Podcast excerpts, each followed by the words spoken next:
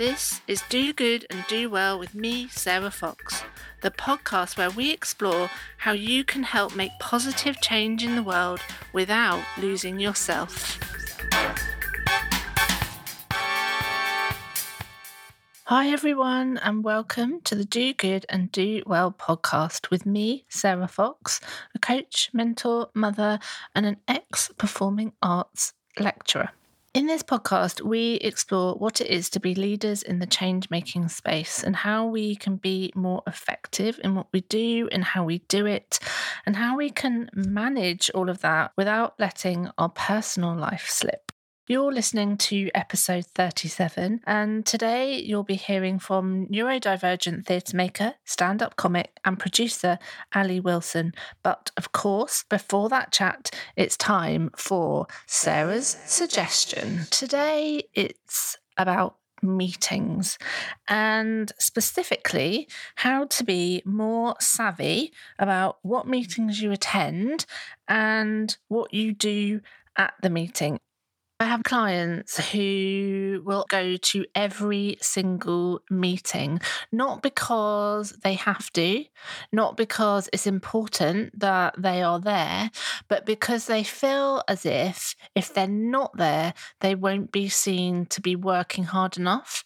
They'll be judged as to why they're not there, maybe looking like they're not effective or that they don't care, that it's not important to them. So, despite knowing that the meeting may perhaps not bring them what they need, they will still attend because of the fear around being judged. I would invite you to have a look at past meetings maybe in the last two weeks, maybe in the last month, and look at the ones where you think, yep, absolutely, I needed to be there. I needed to know that. And I could only know that through that meeting.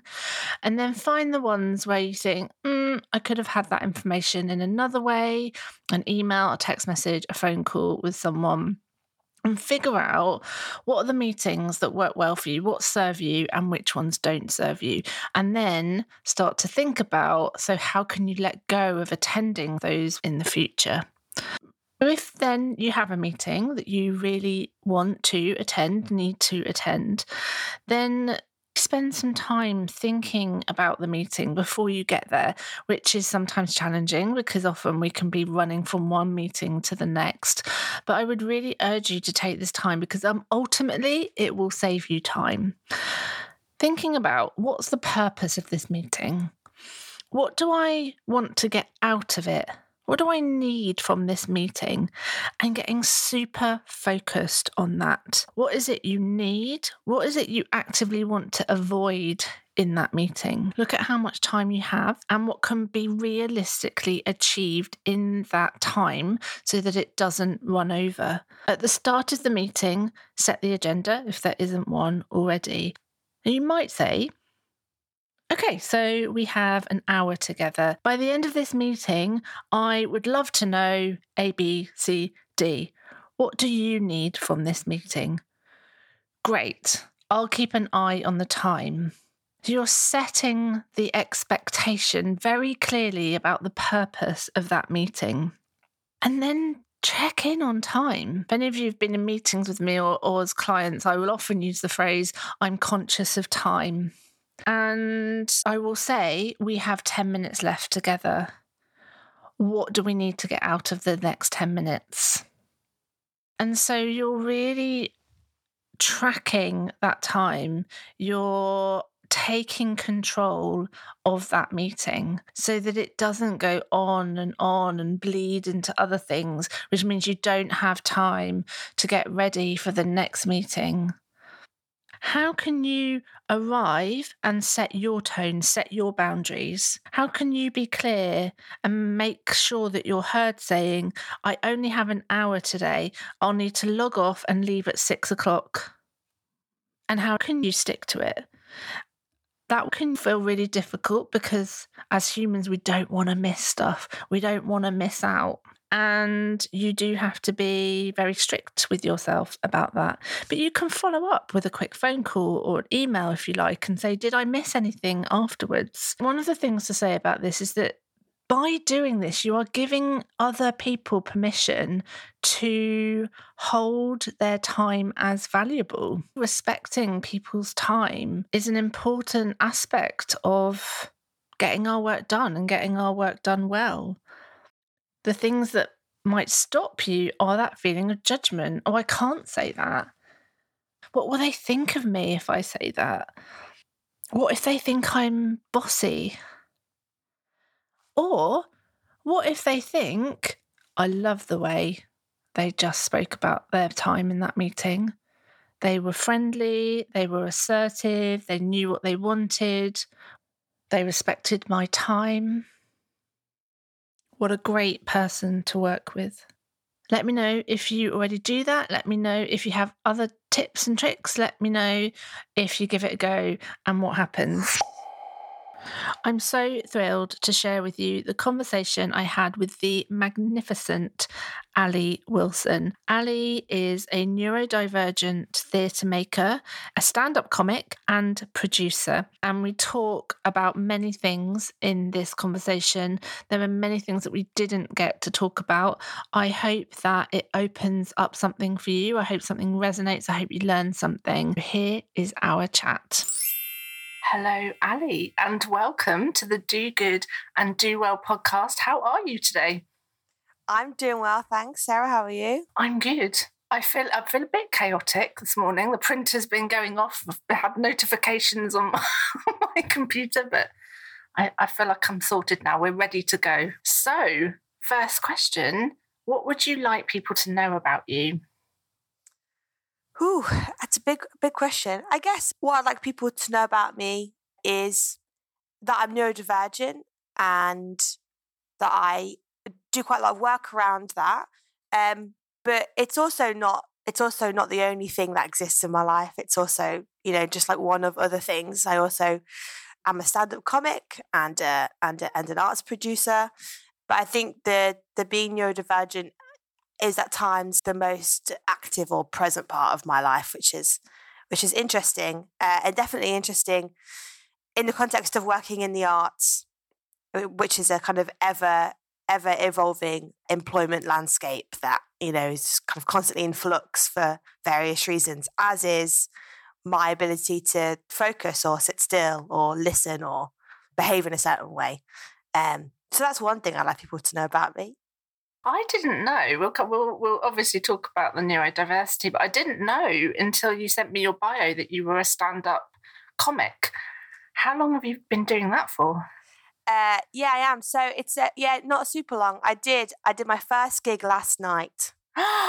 did um, you? How did yeah. it go? Yeah, you know what? It was good. I wasn't planning to do it. I've been doing this this course, um, kind of beginner stand up for the past eight or so weeks, and we have a scheduled showcase for the end of this month. But I um I just felt ready, I, I guess, to to to try some of my my material outside of that environment and you know just kind of came across an open mic that was on facebook in manchester where i live so i just thought yeah i'm going to do it and it was good yeah it's interesting um i was the only the only non-male comic. Um alongside lots of um lots of men mm. uh, and that was an interesting dynamic especially because i i do my set in drag as a man um, so that brings an interesting vibe to a room of men. But I, I, I didn't bomb, as we say in in, in comedy. So, yeah, I didn't die, and it was it, it was it was quite a buzz. So I'm looking forward to the next one. I have to say. I love that. What was buzzy about it? yeah, well, the, I think the thing that was buzzy was definitely that they they were they were happy and surprised for a, for for a female or just kind of a non-male person to have joined that night. But they were particularly off put by me wearing a fake mustache. Um, and they asked me you know oh what inspired the outfit? And i just said men. Men you did. Um, you inspired me. Yeah and much of the set well it's kind of the, the whole hook is that i am i do it dressed as a man because you know, kind of socially men are funnier. It, uh, that, that's what we presume to be true. Or, mm. And so mm. much of the set is kind of playing off me saying questionable things that you know that we hear from men and i think there was a bit of a buzz around you know them them finding it funny but also not quite knowing what to or how to respond to these punchlines that are critical of them really mm. but it was great and they were all they were all really you know nice to me afterwards and i think I yeah, I was just interested in in the dynamic of what happens when you as a queer person go into a very very straight environment and you just you know yeah, do things that they aren't expecting. So it, yeah, it was a real it was a real rush. That's so brilliant. I love that that you you went with it. That you had this kind of sense of okay, I've got some stuff I want to try out now. Oh look, here's an open mic night. Yeah, I'm going to do it. Is it in your comfort zone, or do you you know? Is... Yeah, big question. It's been really interesting doing this course because you know I, I have a I have a an undergrad and a master's in theatre making. So like being on stage is not something that I am shy of at all, but certainly doing stand up is a real different set of skills. It's a different mm. challenge, different mode of performance. I've certainly been been pushed out of my comfort zone in that environment. That course is led by a brilliant gay female comic, and everybody in the room, there's eight of us, and like we all now really know each other very well. We know each other's sets very well. So I feel fairly sure that certain lines will get laughs when I'm in rehearsal in class. So this during that last night was um it was that I think the the what was the thing that wasn't in my comfort zone was like being cold really like being in a place where i hadn't met anybody in the room before and i didn't know if any of them you know had any experience or any shared communal knowledge of being queer or wearing drag or having parents that are divorced, you know, X, Y, Z things that come yeah. up. Um, and that was that that was the challenging bit. But what's nice about these, these these open mics, and I'm sure it's not the same everywhere, but they are they are they're built to be friendly. And uh, I would certainly say that I was last night because I've been rehearsing, I was I was fairly polished compared to some of the comics that were there, who had just kind of come with notepads of jokes that they wrote on the bus to the gig. So there's a real difference there, and I was certainly open to that. So I think there's there's kind of like an exchange of you know I'm going to be open to what you bring, yeah. which is nice, but yeah. it's it was it was definitely outside of the comfort area for sure. Yeah. Did you learn anything about yourself last night? Oh God, what a question! Yes, no, yes. Um, actually, yeah. So I haven't been in an environment where I'm physically meeting new people probably for ages because yeah. of COVID, of course. And I realized I'm still shy. That hasn't gone. I got to the gig and I had to go and sign up, and it was just that all these guys that, that that were doing the gig were over over in a in a corner of this pub in town, and I was told by the bartender, "Oh, you got to go over and just speak to Tony." I don't know who Tony is. and I, I just sat down on the other side of the room, just had to like work up to it, you know, just be yeah. like, right, you know. So you go over, you say hello, you say, it's totally, you know, blah, blah, blah. Um, and that was that was still a challenge. Um, but I did just say to myself, "You've got to go over there, else, else I'm else I'm sat here dressed as a man with a mustache for no reason." So I learned I'm still shy, but I also learned that I'm also able to pull myself out of that. Yeah. When I have to. Yeah. What a great lesson. Thank you. One of the reasons why I wanted to invite you onto this podcast because you're brilliant, but also because of all of your work around neurodiversity. And I'm reading the Every Brain website again this morning. I wanted to read something out that really struck me from the website. Neurodivergent people are thinkers, makers, designers, performers, writers, magicians, solution finders, technical wizards, and much more. The creative industries need us, but often exclude us. Mm-hmm. And I just wonder whether you can talk a little bit more about that. Yeah, for sure. I, I remember writing those those few lines that sit on our about page for the website. And I think that's a great that's a, a good passage of text because it's an example of how I really try with every brain to find ways to talk about neurodiversity in a really creative way without it being like just kind of factual descriptions of what it means, but to also personify this this aspect of science. Um, so talking about it in terms of like who we are, which is writers, performers, wizards, you know, X, Y, Z, felt like a good way into that for me. And yeah, it's true. You know, I, I've got I've got many many friends and you know colleagues uh, just in in Manchester who work in the creative sector and are neurodivergent, and I don't know them as my friend who is autistic or my friend who has uh, OCD or lives with depression. I know them as my mate, uh, you know, uh, Tom, which is not Tony, name, but yeah, Tony, my mate Tony, who's a writer, and part of him is that he's dyslexic. You know, um, yeah. So that was that was important to me to do that, and because I think I feel that much much of the reason why every brain exists is to combat the the fact that I think venues and organizations and this, these these bigger institutions they don't understand neurodiversity on personal terms. They understand it on like numbers and facts in a way that doesn't speak to our experience and doesn't understand what what we contribute but in, but it, it, instead like kind of quantifies us you know and um mm. and so for me that kind of description of a, a bit of the neurodivergent community is is important. And the thing about excluding us, I mean, yeah, it's just I suppose it's just really quite eye opening, um, especially in the context of the pandemic, knowing that when all of the able bodied neurotypical people could no longer go to work, we found ways for them to work from home, to be flexible, to keep the world moving. But people have been asking for those kind of conditions for ages because for some people, working from home uh, is one of the preferred ways to allow them to, to, to do excellent, great, creative work.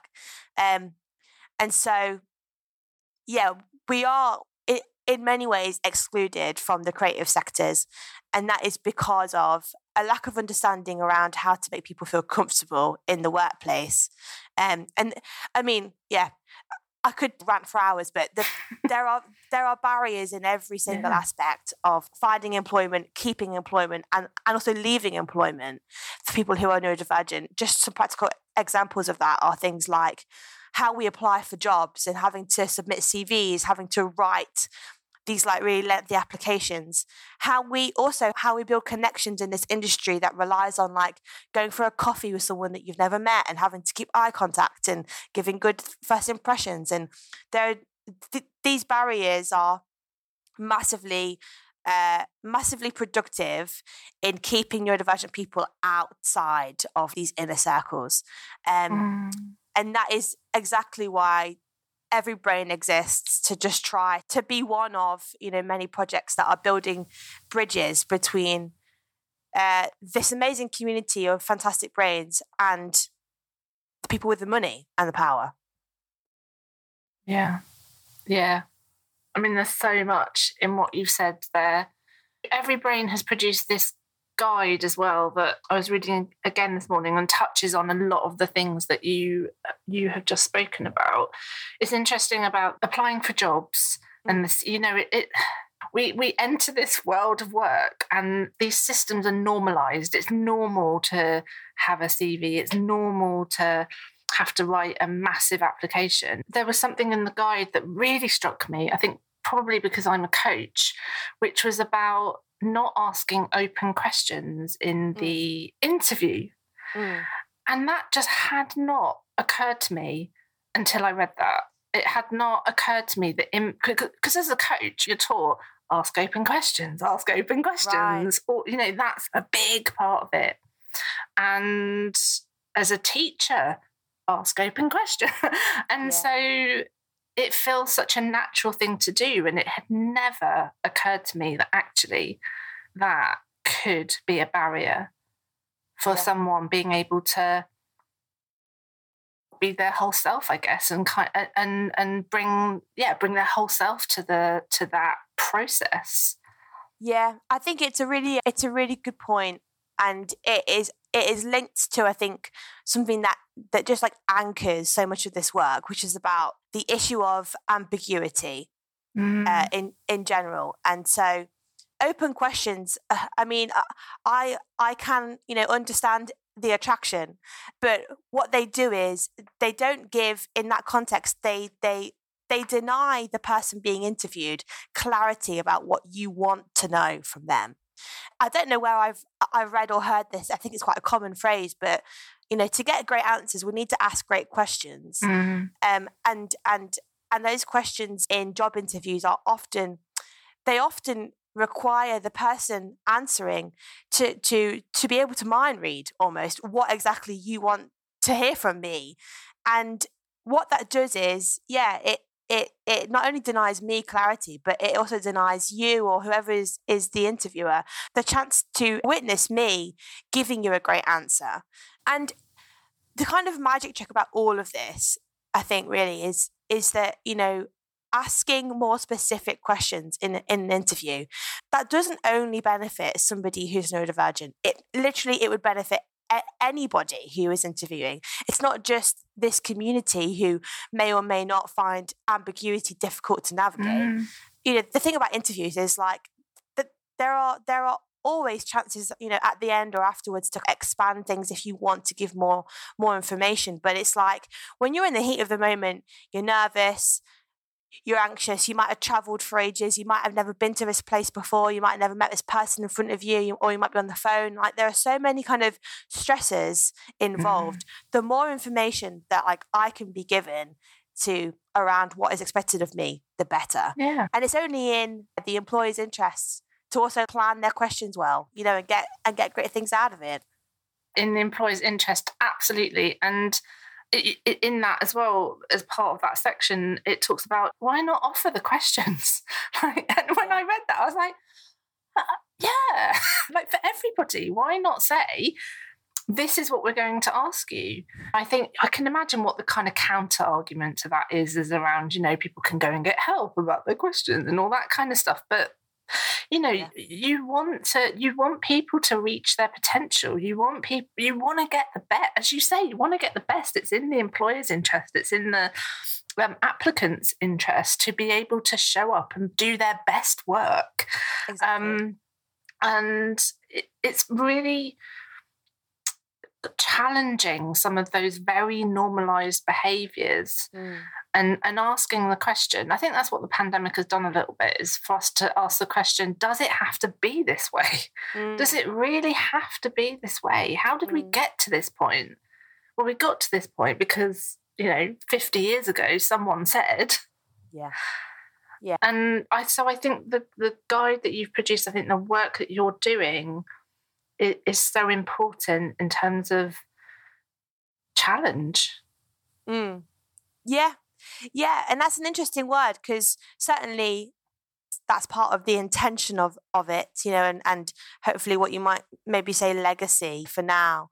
Um, and and also there are people that have that we've spoken to at some some stage of this project who have come who have used the word challenge to, to describe this as something negative. It's challenging the way that they run their workplace or challenging how they or if they value their their employees and their their, their, their freelance network but I certainly like to use that word as a as a as a positive thing. I think that's just the key as well is that this guide and all of this work it's not intended to call call somebody out or tell mm-hmm. somebody off. If you've never heard the word neuro, neurodiversity before, that's fine. And here's a guide where you can read a bit about it. You know, there's like we're not here to shout at anybody for potentially misunderstanding or not having Yeah. realized. And I think that there's just this kind of crisis at the moment, especially in the UK, maybe just the kind of Western world in general, about being defensive of what you don't know. And that doesn't help us move forward uh, in any way from, like you said, these kind of you know, prehistoric ideals that were set ages ago. That's also reflected in things like the names of particular neurodivergences. For example, with um, ADHD, which is known as attention deficit hyperactivity disorder. You know, like that was named by somebody who is not neurodivergent. It was named by some like, you know, white dude who was experiencing kind of, I, don't know, young boys, you know, running around and being a bit loud or, you know, d- disruptive in quotation marks. Mm. And I would love to spend time doing the work that's like, how do we take the word disorder off of this this label that you've put onto people? Similarly with autism. I hope that we are moving into a kind of a time now where people that are neurodivergent um, are feeling empowered to like take up take some public money you know I, I, as I did and take up some space on the internet and in the physical world and advocate for themselves and and, and be supported by allies. Mm-hmm. Yeah, to mm-hmm. start reframing this as not as something that we need to hide or like, you know, make changes for, but that we can just embrace and enjoy because I think mm-hmm. it's a joy. I love I love having ADHD. it's a it's a roller coaster, you know. Yeah. Well, it reminds me of um, um, I don't know if you watched Strictly Come Dancing, but yeah. in the dance that was on the, the last weekend, Rose and Giovanni, and and she talks about how joyful being deaf is, and how you know how how it's um, brought so much richness to her life and the communities that she's been able to be part of, mm. and that is such a different narrative to the one that we have generally heard before. And I think with ADHD, looking at the landscape now, looking out and and seeing particularly women having that diagnosis mm. in their 40s, in their 50s, and looking at how amazing they are. And it's creating a new narrative, which I hope will, uh, will, will, what am I trying to say? Um, will enhance what you're saying about this yeah. is great. Yeah, yeah, yeah, yeah, totally. And um, the the exposure of somebody like like Rose on Strictly is fantastic, and that dance that you mentioned where they have this yeah this kind of short period without any any music it was you know so powerful um yeah it's brilliant and and it's i think it's also important as well to to just mention briefly here like there are there are lots and lots of differences and similarities between the experiences of people who are deaf and neuro, neurodivergent for example. And i think often as people who are in you know in in, in whatever ways you might claim kind of uh, disadvantaged in the able-bodied world i think there are forces that try to kind of uh, put us up up against each other, but we actually have far more in common than we do in in difference. And mm. there are sometimes very like much needed kind of in community discussion or kind of heated debate around how to talk about our experience, what we should be advocating for, and I'm sure it's the same within the deaf community and the wider wider disabled community. But I think where our real strength is is as community members is when we is yeah is is when we stand as allies with other other people of the world that experience some form of barrier because of the way that our body is built or, or our brains are built. Um and yeah i absolutely loved watching the the the strict episode and i i really i like rarely watch it. It was just that i was away with my parents and they wanted to watch it and i was so pleased that we caught that particular um dance. Um, and just God, heartwarming because th- there's that clip then afterwards where they've got this kind of VT of like young kids from a local deaf school and they're like saying to Ro- you know to Rose thank you so much and brilliant and yeah. I, there's just like yeah I, there is so much joy there and there's I think the issue here is that the mainstream media doesn't doesn't platform like the successes and and and the joys of um individuals and communities who are disabled uh, you know, and or neurodivergent at all. And so it it feels like oh you know kind of big news story that you know there's a celebrity who's deaf and she's great, but like that like of course yeah and yeah, of like, course. what, what else is there to say you know? Um but yeah fantastic. And i hope that it's the beginning of institutions like the bbc who you know uh, using their their privilege and their position positively rather than um, mm. um yeah rather than negatively mm.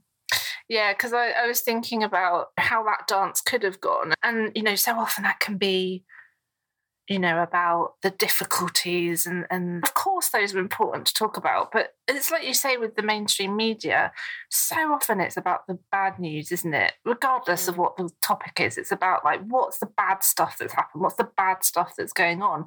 And we rarely, rarely hear about what's the brilliant stuff that yeah. exists and can help drive us all forward to make a better world.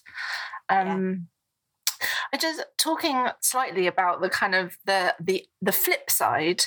One of the things that I know you've done is taken a step back a little bit to have a rest after doing all of this work. Yes. Can you talk a little bit about that?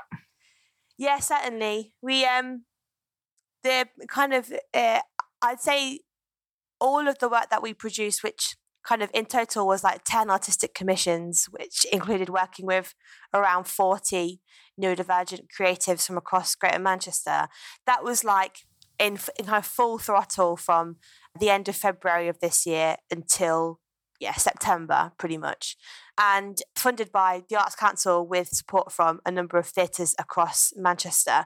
And so, should not have been for me as as director or lead producer, should not have been full time, should have been probably like a day and a half a week, but it was absolutely full time uh, alongside other projects. And that's now that that's partly because uh, I, I I had never managed a project of, of such scale before. I, I've managed lots of different projects of various sizes, and I, you know, felt definitely able and you know skilled to manage this and I, I, I would still maintain that. But it's just that this project, uh, what I yeah, what I underestimated was the passion that myself and all of our all of the team members would bring, um, and that sounds like I didn't think that we would care about it, but I knew that we care about it, but I yeah. didn't. I just didn't know that it would become our entire lives. when you're also not only you've got a big to do list, but you're also like supporting all the other people that are working on it. The level of responsibility is just yeah, it it, it, it, it was just all all consuming. Managed to managed to keep it going and managed to get everything done on time, which I'm very proud of. And everybody that worked on it was fantastic and worked hard in a pandemic as well. And I think the thing about working in a pandemic, the impact is um, uh, invisible. Mm. Um, you can't see your energy bar go down like on the Sims or something. You know, you have to listen to yourself. And definitely one thing with ADHD that I experience is that I, I very genuinely don't know when I'm tired most of the time because mm. I'm because I'm because I'm like so charged with interest and curiosity and energy. So yeah, we got to we got to about July. I was also having to do other work. Um, some of that work was like quite also quite time consuming, um, kind of seasonal bits. Um, and I knew, I kind of knew, knew in my mind that once every brain was done, like I, I would just, I would need to be very quiet for a bit. And I've never really had that feeling before. But um, anyway, we got to the point where we'd made all the work, we had hosted it online, everybody was paid. Uh, apart from me, but that's happening soon. Uh, and and so. uh, yeah, yeah, yeah, yeah. And um, and I I remember like going to bed one night and thinking, no, yeah, I don't actually have anything that I need to do tomorrow for this project. Like it's pretty much tied up. And then the next day, I, I sat at my desk and I couldn't move the mouse. I couldn't. I, I couldn't lift my hands to type on the keyboard. I couldn't think about an email. And it was as if burnout had just like switched itself on overnight. Um, and I was just, just in this state of like, I, I can only sit on the wall of my desk. There is this picture of like um, some plants that I that I got in a magazine, and I mm-hmm. I just was looking at it for so long. I've I've never felt so, so drained and so unable to put words together in a in a sentence. Um, and I I knew something was coming, but I didn't know what it would look like or how it would feel. And I'd say now, where are we? Middle of November. Mm. It's two, definitely two full months since this finished up. I'd say I am getting to the bottom of the anxiety barrel, but it's still there. You know, it's still very much living, trying to just uh, move through it. And so, yeah, I knew that at the end of this, I knew that I really cared about this work. I, I can see the impact it has had, even just for 40 people to be paid to be neurodivergent. Like that's massive. And I'm really proud of that. I also know this work is not sustainable if I if I crash and burn for six months mm. of the mm. year. Mm. So, you know, yeah, next time probably has to be slightly smaller, smaller scale. Uh, and also finding ways to, to practically like paying myself to do more days so that I'm not doing four of the jobs at the same time, like practical yeah. things, you know. Um, so yeah, mm. I've been on a break, doing very little, and I don't, I, I don't know when I'll go back to it.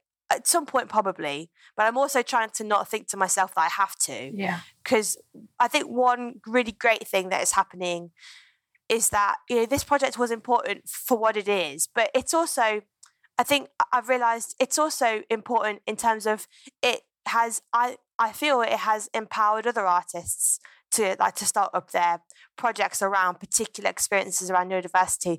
For example, through that project, uh, I met a great guy called Adam Welsh, who has founded now the first um, the first like talent representation group for people who are neurodivergent. And it, and it's blown up and i'm like great like there's somebody else is like flying the flag for a bit and i don't have to take on that responsibility and and i and i don't want to all the time. I, I don't want to always be the, the, the person doing the work around being neurodivergent. Yeah. So I think I'm trying to like reframe the whole thing as like what what what we did was good and people got paid and that's so important. And now other people are doing things and I and I don't have to drag myself through the mud, you know. Mm. Um so that's my long speech about oh, being burnt out. I just thank you so much for sharing that. There were I think there are a couple of things for me in that that I think are so pertinent to this podcast and you know what mm. I'm trying to do here. Hearing you talk about, I I knew that we would care about it, but I didn't know it would become everything, and it, and I said to you before we started recording that part of this is understanding that being a change maker, someone who really cares about making a difference in the world, is such a double edged sword. On the one hand, it's great because we you're in touch with the thing that you want to change. You've got a sense of purpose, you've got a sense of meaning, you have some satisfaction from that project because it means so much to you.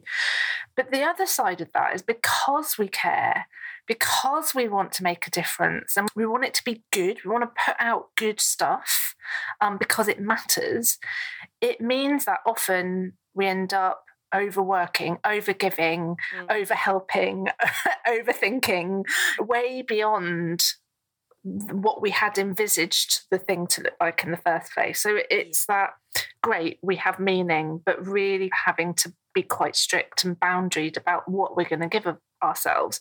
And that leads me to the second point around the personal cost of that. Yeah. And and the personal cost of having this sense of meaning and purpose and what that can mean for our personal lives yeah. and having very little left for that personal life because we've given it all over here. Our attention has been all over here. And yeah. as you say you've had two months of having to recover and recuperate. Mm-hmm. and how practical is that? And actually how I don't know if this is the right word, but how fair mm. is that? Because you want to do other things. Did you like your your stand up comedy stuff? I could see when you were talking, could hear in your voice how like amazing that is and how much you love it. Mm. That's the stuff that you want to nourish yourself as yeah. well. Yeah. Because you're more than the one thing, as you say. Yeah. And I think the third piece that I that feels so relevant is that sense of letting go and and and I would encourage, invite all listeners of this podcast to think about what can you let go of? What what might you need to let go of and let other people take the reins? Mm. You know, you, great, be a catalyst, lead, bring new perspectives into the world, fantastic. But do you need to hold on to that the whole time? Do yeah. you need to hold tightly like an elastic band ball? Does it need yeah. to be yours? Or can you let it go and let it become something else? Yeah. It yeah. just it, it's yeah, just thank you for sharing that because I think it's such a good example of yeah. what so many people are going through. Yeah. Um, I'm conscious of time. My question then, Ali, is what does do good and do well mean for you? I think um, I think what's important is is is not to break up do good and do well, but that those two things have to have to be at, be together at the same time. I think certainly uh, in the context of every brain, for example, I really felt like everything is important. Every email, every phone call, every you know every micro decision that I make will have an impact for somebody, and you know there are lots of things about being neurodivergent that for some people like me um, certainly it can it, it, can contribute to us being highly sensitive highly uh, self-aware and so that's why really thinking about what i was doing all the time was a priority uh, and certainly didn't happen because i was so stretched. Um, and so i think when if you're not building the framework for yourself to do the work well then you won't do it as good as you as you want. Those two things are not exchangeable for each other. Um, mm. And uh, in really practical terms as well, I think it's it's about um, to do good, you have to be well, and being well sometimes means delaying, taking more time. Yeah, like also sometimes giving up, or not, or not giving up, but like letting go and giving it to somebody else to do it you know, to do a, a different kind of good. Um, I think probably the underpin for me is that no good comes without being well. Mm. And